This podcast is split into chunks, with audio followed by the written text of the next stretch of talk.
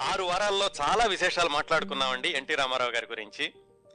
ఆయన పూర్వీకుల దగ్గర నుంచి మొదలుపెట్టి ఆయన బాల్యం దగ్గర నుంచి ఆయన హై స్కూలు కాలేజీ నాటకాలు వేయడం ఆయన అప్పుడు పడిన ఇబ్బందులు ఆయన వివాహం ఇరవై ఐదు సంవత్సరాల ఇరవై ఒక్కటవ రోజున ఆయన మద్రాసు వెళ్ళి సినిమాలో వేషం కోసమని బిఏ సుబ్బారావు గారి ముందు నుంచుని ఆ తర్వాత మన దేశంలో చిన్న పాత్ర వేయడం ఇరవై ఐదు సంవత్సరాల వయసు వచ్చే వరకు ఆయన పడినటువంటి కష్టాలు ఆయనలోని ఓపిక పట్టుదల ఏదైనా సాధించాలనే మనస్తత్వం వాటిని ప్రతిబింబించే సన్నివేశాలు ఆయన వ్యక్తిత్వాన్ని ప్రభావితం చేసిన వ్యక్తులు ఇవన్నీ మాట్లాడుకున్నాం. సినిమాల్లోకి వెళ్ళాక నలభై ఎనిమిదో సంవత్సరం మధ్యలో వెళ్ళారు. నలభై తొమ్మిదిలో మన దేశం విడుదలయ్యింది. ఆ తర్వాత యాభైలో పల్లెటూరి పిల్ల షావుకారు విడుదలయ్యాయి. వాటి విశేషాలు మాట్లాడుకున్నాం. అలాగే ఆయన్ని మొట్టమొదటిసారిగా తారాపథానికి చేర్చిన చిత్రం పాతాళ భైరవి. ఆ చిత్ర విశేషాలు తర్వాత పెళ్ళి చూసు పెళ్ళి చేసి చూడు చిత్ర విశేషాలు కూడా మాట్లాడుకున్నాం. అక్కడి నుంచి ఎన్టీ రామారావు గారి నట జీవితంలో వివిధ కోణాలని విశ్లేషిస్తూ మొట్టమొదటిసారిగా ఎన్టీ రామారావు గారు నిర్మాతగా ఆయన సినిమాలు నిర్మించినటువంటి అనుభవం ఆయన సొంత సినిమా పాండురంగ మహత్యం చిత్ర విశేషాలు విన్నాం. క్రిందటి వారం దర్శకుడుగా ఎన్టీఆర్ అనే కార్యక్రమాన్ని మొదలుపెట్టాం. ఈ కోణంలో ఎన్టీ రామారావు గారు పేరు లేనప్పటికీ మొట్టమొదటిసారిగా ఆయన దర్శకత్వం వహించిన సీతారామ కళ్యాణం చిత్ర విశేషాలు చాలా సమగ్రంగా తెలుసుకున్నాం. ఆ తరువాత ఆయన దర్శకత్వం వహించిన చిత్రాలన్నింటిలోకి మకుటాయమానం అన్నదగింది. ప్రత్యేకంగా చూడవలసింది అయిన దానవీర శూరకర్ణ చిత్ర విశేషాలు మొదలు పెట్టాం క్రిందటి వారం. ఈ వారం దానవీర శూరకర్ణ చిత్ర విశేషాలు కొనసాగిద్దాం. దీని తర్వాత కృష్ణుడిగా ఎన్టీఆర్. అదే కదా ఏ నటుడిలోనూ లేని ప్రత్యేకత ఎన్టీ రామారావు గారిలో మాత్రమే ఉన్న ప్రత్యేకత ప్రపంచవ్యాప్తంగా రికార్డులు సృష్టించిన ప్రత్యేకత శ్రీకృష్ణుడి పాత్ర. ఈ దానవీర సూరకర్ణ అయ్యాక శ్రీకృష్ణుడిగా ఎన్టీఆర్ ఆయన ప్రస్థానం ఎక్కడ మొదలయ్యింది ఎలా కొనసాగింది ఆ విశేషాలు తెలుసుకుందాం. ఆ తర్వాత ఇంకా సమయం మిగిలితే వృద్ధ పాత్రల్లో ఎన్టీఆర్ అనే అంశం కూడా ఈరోజు మాట్లాడుకున్నాం. అదండి ఈనాటి కార్యక్రమం యొక్క సమగ్ర సరళి.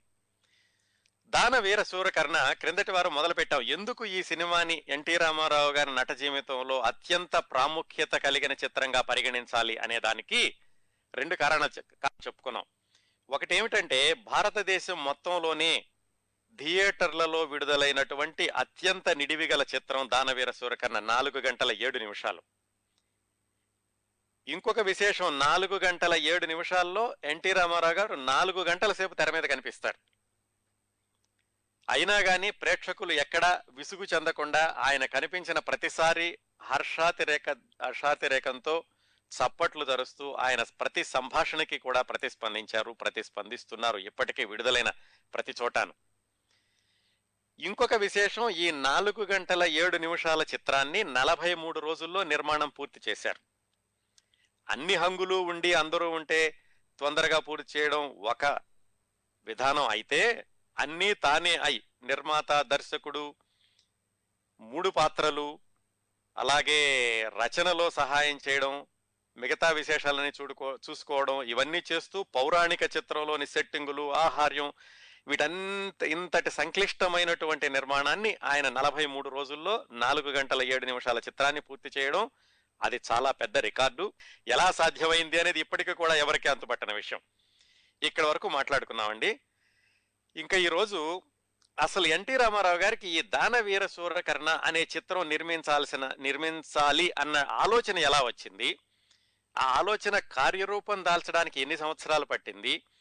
ఈ సినిమా నిర్మాణం మొదలుపెట్టినప్పుడు మధ్యలో ఆయన ఎదుర్కొన్నటువంటి ఇబ్బందులు ఆయనకి వచ్చినటువంటి పోటీ ఈ విశేషాలని ఈరోజు మాట్లాడుకుందాం.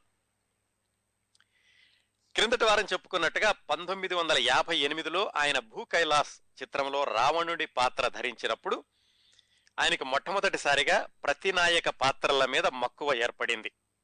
కేవలం రాముడు కృష్ణుడు లాంటి పాత్రలే కాకుండా ఈ ప్రతినాయక పాత్రల్లో కూడా నేర్చుకోవాల్సినటువంటి విశేషాలు అభినందించల అభినందించదగినటువంటి వాళ్ళ వ్యక్తిత్వం ఉన్నది అని చెప్పి ఆ కోణంలో ఆయన ప్రతినాయక పాత్రల్ని అధ్యయనం చేయడం మొదలుపెట్టారు. ఈ ప్రతినాయక పాత్రల మీద ఉన్నటువంటి అపప్రధన కూడా కొంతవరకు తగ్గించాలి. ప్రతి మనిషిలోనూ మంచి అనేది ఉంటుంది. పరిస్థితుల ప్రభావం వల్ల కొంతమంది అలా చెడ్డ వ్యక్తులుగా చరిత్రలో మిగిలిపోయినప్పటికీ వాళ్ళల్లో మనం చూడవలసిన కోణాలు ఏమిటి అనేటటువంటి కోణంలో ఈయన ఆ పాత్రలను అధ్యయనం చేస్తూ ప్రతినాయక పాత్రల్ని ఒక ప్రత్యేకంగా ఆయన చూపించడం మొదలుపెట్టారు. పంతొమ్మిది వందల యాభై ఎనిమిదిలో భూ కైలాస్ అయ్యాక మొట్టమొదటిసారిగా ఆయన తీసుకున్న ప్రతినాయక పాత్ర రావణుడు. దాన్ని పంతొమ్మిది వందల అరవై ఒకటిలో ఆయన స్వీయ దర్శకత్వంలో నిర్మించిన సీతారామ కళ్యాణంలో దాన్ని ఒక విభిన్నమైనటువంటి వ్యక్తిగా చూపించారు. ఆ తర్వాత ఏమైందంటే రావణుడు అయిపోయాక ఇంకా భారతం భాగవతంలో ప్రతినాయక పాత్రలు రాజసం ఉట్టిపడే పాత్రలు ఏమిటి? దుర్యోధనుడు. తర్వాత ఆయన కన్ను దుర్యోధనుడి మీద పడింది. దుర్యోధనుడి పాత్ర పోషించాలి అతన్ని విభిన్నంగా చూపించాలి అని. దుర్యోధనుడు తర్వాత కర్ణుడు.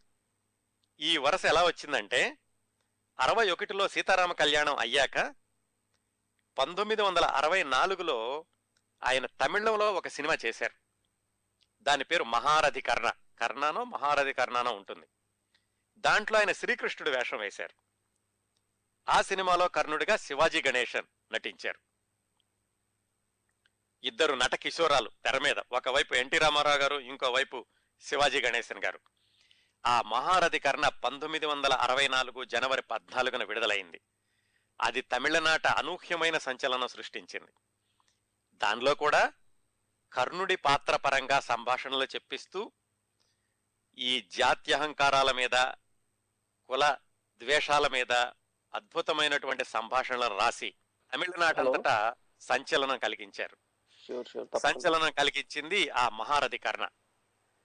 ఆ మహారథి కర్ణ నడిచేటప్పుడు ఈయన శ్రీకృష్ణుడిగా నటిస్తూ పక్కన శివాజీ గణేశన్ గారి కర్ణ పాత్రను చూసినప్పుడు ఎన్టీ రామారావు గారికి ఎలాగైనా సరే ఈ కర్ణుడిలో కూడా కొత్త కోణం ఉంది. ఈయన ప్రతి నాయకుడుగాను అన్నదమ్ములకు అన్యాయం చేసిన వాడే కాకుండా అతని మనస్థితిని కూడా ప్రతిబింబిస్తూ ఒక పాత్ర చేస్తే బాగుంటుంది అన్న ఆలోచన ఆయన మహారథి కర్ణలో వేషం వేసినప్పటి నుంచి ఉంది ఆయనకి. అది ఎత్తుకోవడానికి ఆయనకి దాదాపు పదమూడు సంవత్సరాలు. పంతొమ్మిది వందల అరవై నాలుగు జనవరి పద్నాలుగున మహారధికరణ విడుదలైతే పంతొమ్మిది వందల డెబ్బై ఏడు జనవరి పద్నాలుగున ఇప్పుడు మనం మాట్లాడుకుంటున్న దాన వీర సూరకర్ణ విడుదల. ఈ మధ్యలో ఏం చేశారంటే పంతొమ్మిది వందల అరవై ఆరులో శ్రీకృష్ణ పాండవీయం వచ్చింది. దాంట్లో ఆయన దుర్యోధనుడి వేషం వేశారు. శ్రీకృష్ణుడు దుర్యోధనుడు రెండు వేశారు. అక్కడ ఆ రెండో ప్రతినాయక పాత్ర దుర్యోధనుడి పాత్ర ధరించాలి అన్నటువంటి కోరిక అక్కడ తీర్చుకున్నారు. ఆ తర్వాత దానవీర సూర్యకర్ణ పదమూడు సంవత్సరాల తాట మొదలైంది.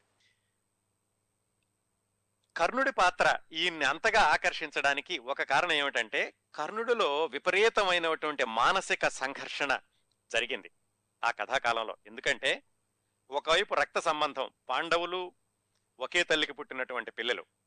రెండో వైపు స్నేహధర్మం. అటు దుర్యోధనుడు ఇతనిని ఆదరించింది మిగతా వాళ్ళందరినీ కూడా కాదని ఇతని రాజ్యాభిషిక్తుడిని చేసింది దుర్యోధనుడు. ఈ రెండింటి మధ్యలో అతను తప్పనిసరిగా ఎంతో మానసిక సంఘర్షణకి గురై ఉంటాడు.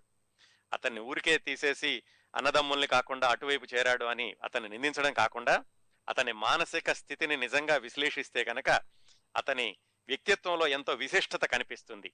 ఇదంతా లోతుగా విశ్లేషించి గమనించిన ఎన్టీ రామారావు గారు ఆ పాత్రను ఎలాగా ఎలాగైనా చేయాలని ఎన్నో సంవత్సరాలుగా వేచి చూచి అవకాశం వచ్చింది పంతొమ్మిది వందల డెబ్బై ఆరులో. ఈ దానవీర సూరకర్ణ ఆలోచన రావడానికి ముందు ఏమైందంటే కథానాయకుని కథ అని ఒక సాంఘిక చిత్రం వచ్చింది. ఆ చిత్రంలో ఎన్టీ రామారావు గారు హీరో అంటే ఒక హీరో ఉంటాడు సినిమాల్లోకి వెళ్తాడు పాత్రలు పోషిస్తాడు అలా జరుగుతుంది అది.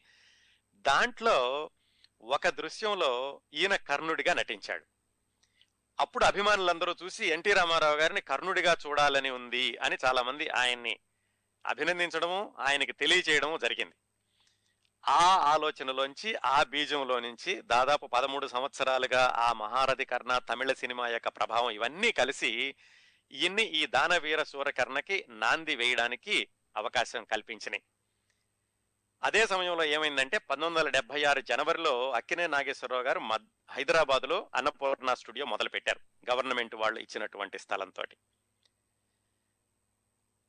డెబ్బై ఆరు జూన్లో ఎన్టీ రామారావు గారు కూడా హైదరాబాద్లో స్టూడియో కడదాం అనుకుని ముషీరాబాద్లో ఆయనకున్నటువంటి మూడు ఎకరాల స్థలంలో రామకృష్ణ స్టూడియోస్ అనేది ప్రారంభిద్దాం అనుకున్నారు. అప్పుడు ఆ రామకృష్ణ స్టూడియోస్ ప్రారంభించినప్పుడు మొట్టమొదటి చిత్రం ఈ విలక్షణమైనటువంటి దానవీర సూరకర్ణ అయితే బాగుంటుంది అనుకుని ఆ విధంగా స్టూడియోకి అంకురార్పణ చేయడం ఈ సినిమాకి ప్రారంభోత్సవం చేయడం ఒకేసారి చేద్దాము అని రామారావు గారు అనుకున్నారు. ఇది అనుకున్నప్పుడు ఇంత విశిష్టమైనటువంటి స్క్రిప్ట్ రాయగలిగిన వాళ్ళు ఎవరు ఈయన ఆలోచనల్ని యథాతథంగా వాక్య రూపంలోకి తర్జుమా చేయగలిగినటువంటి మేధావి కావాలి. ఎందుకంటే ఎన్టీ రామారావు గారు చూస్తున్నటువంటి కర్ణుడి దృక్కోణం ఇంతవరకు ఏ చిత్రంలోనూ రానిది. అది కేవలం ఆయన అనుకున్నటమే కాకుండా అది ప్రేక్షకులందరూ కూడా ఆమోదించగలిగేలాగా సంభాషణ రూపంలోనూ స్క్రీన్ ప్లే రూపంలోనూ రాయగలిగినటువంటి ప్రతిభ కల వ్యక్తి ఎవరు అని ఆయన వెతకడం మొదలుపెట్టారు. వెతక్క వెతక్క ఆయనకి ఒక పత్రికలో రారాజు అని ఒక నాటకం వచ్చిందండి. అది చూసి ఎవరో చెప్పారు ఆయనకి ఈ రారాజు అన్న నాటకం రాసిన ఆయన ఎవరో కానీ చాలా ప్రతిభావంతమైనటువంటి సంభాషణలు రాశారు. ఎంతో పవర్ఫుల్ డైలాగ్స్ ఉన్నాయి దాంట్లో. ఈయన్ని మన సినిమాకి పెడితే బాగుంటుంది అని ఎవరో ఆయనకి సలహా ఇచ్చినప్పుడు ఆయన ఈ రారాజు నాటకం రాసింది ఎవరా అని ఆయన ఎంక్వైరీ చేయడం మొదలుపెట్టారు. చేసినప్పుడు ఆయనకి తెలిసింది కొండవీటి వెంకట కవి గారు అని ఆయన పొన్నూరులో గుంటూరు జిల్లా పొన్నూరులో సాంస్క్రిట్ కాలేజీలో ప్రిన్సిపాల్గా పనిచేస్తున్నారు అని చెప్పారు. ఆయన కబుర్ చేశారు ఇలా మేము కర్ణుడి పాత్రని కొత్త కోణంలో చూపిస్తూ సినిమా తీయాలనుకున్నాం దీనికి సంభాషణ రాయాలి అని ఆయన కబుర్ చేశారు. కొండవీటి వెంకటకవి గారు అప్పటికే గ్రంథాలు రాశారు. ఆయన పౌరాణిక పాత్రలని విశ్లేషించడంలోనూ వాటిని హేతువాద దృక్పథంలో చూడడంలోనూ చాలా ప్రసిద్ధి. హేతువాద ఉద్యమాల్లో ఆయన ప్రముఖ పాత్ర పోషించారు. ఆయన అందరికీ తెలుసు సాహితీ లోకంలోను. కాకపోతే ఆయనకి సినిమాల మీద ఏమాత్రం ఆసక్తి లేదు. పైగా హేతువాద ఉద్యమంలో ప్రముఖంగా పాత్ర పోషిస్తున్నారేమో ఆయనకి పౌరాణిక నాటకాలని ప్రేక్షకులకి అందించడంలో పెద్దగా ఆసక్తి చూపించడం చూపించలేదు. అయితే ఎన్టీ రామారావు గారు స్వయంగా ఆయన సంప్రదించి లేదండి వెంకట కవి గారు మీరు రాయాలి. నేను దీన్ని కేవలం దైవభక్తి కోణంలో కాకుండా ఈ కుల మత జాతి విద్వేషాలకి వ్యతిరేకంగాను కర్ణుడిలోని మంచి గుణాలని పైకి తీసుకొస్తూను ఇలా ఈ కోణంలో చూపిస్తాను కాబట్టి మీరు కేవలం ఏదో దైవభక్తితోటి రాస్తున్నాను అనుకోకుండా సామాజిక స్పృహని రంగరించినటువంటి సంభాషణలు రాయగల చాతుర్యం మీలో మాత్రమే ఉంది. ఆ సామర్థ్యం మీకు మాత్రమే ఉందనే నమ్మకం మాకుంది అని మొత్తానికి కొండవీటి వెంకటకవి గారిని నచ్చ చెప్పారు. నచ్చ చెప్పి సరే రామారావు గారు అంతటి వాడు స్వయంగా అడిగినప్పుడు బాగుండదు అని కొంగ కొండవీటి వెంకటకవి గారు కూడా ఒప్పుకున్నారు. అప్పుడు ఈ దానవీర సూరకర్ణ చిత్రం యొక్క కథ సంభాషణలు రాయడానికి రంగం సిద్ధమైంది.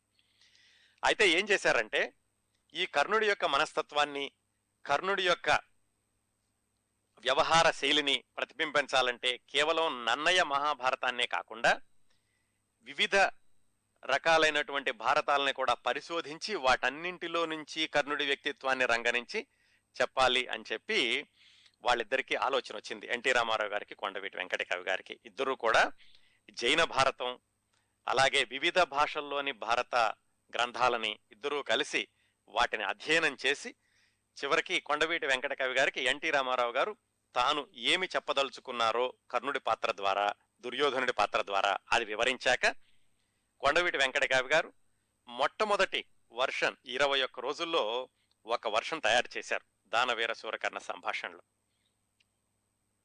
దాని తర్వాత మళ్ళా ఇద్దరూ కూర్చుని దాన్ని రకరకాలుగా మార్చి రామారావు గారి అభిరుచులకు అనుగుణంగా ఆయన మనసులో ఉన్నటువంటి భావాలను ప్రతిబింబించేలాగా కొండవీటి వెంకటకవి గారు స్క్రిప్ట్కి తుది రూపం ఇవ్వద ఇవ్వగలిగారు. ఈ చిత్రంలోని సంభాషణల గురించి పదే పదే చెప్పాల్సిన అవసరం లేదు కదా? ముప్పై నాలుగు సంవత్సరాలు ముప్పై ఆరు సంవత్సరాలు దాటినప్పటికీ ఇప్పటికీ నిత్య నూతనంగా నవనవోన్మేషంగా ఈ సంభాషణలు ఎన్టీ రామారావు గారి అభిమానులనే కాకుండా ఎంతో మంది ప్రేక్షకుల్ని శ్రోతల్ని ఇప్పటికీ అలరిస్తూనే ఉన్నాయి.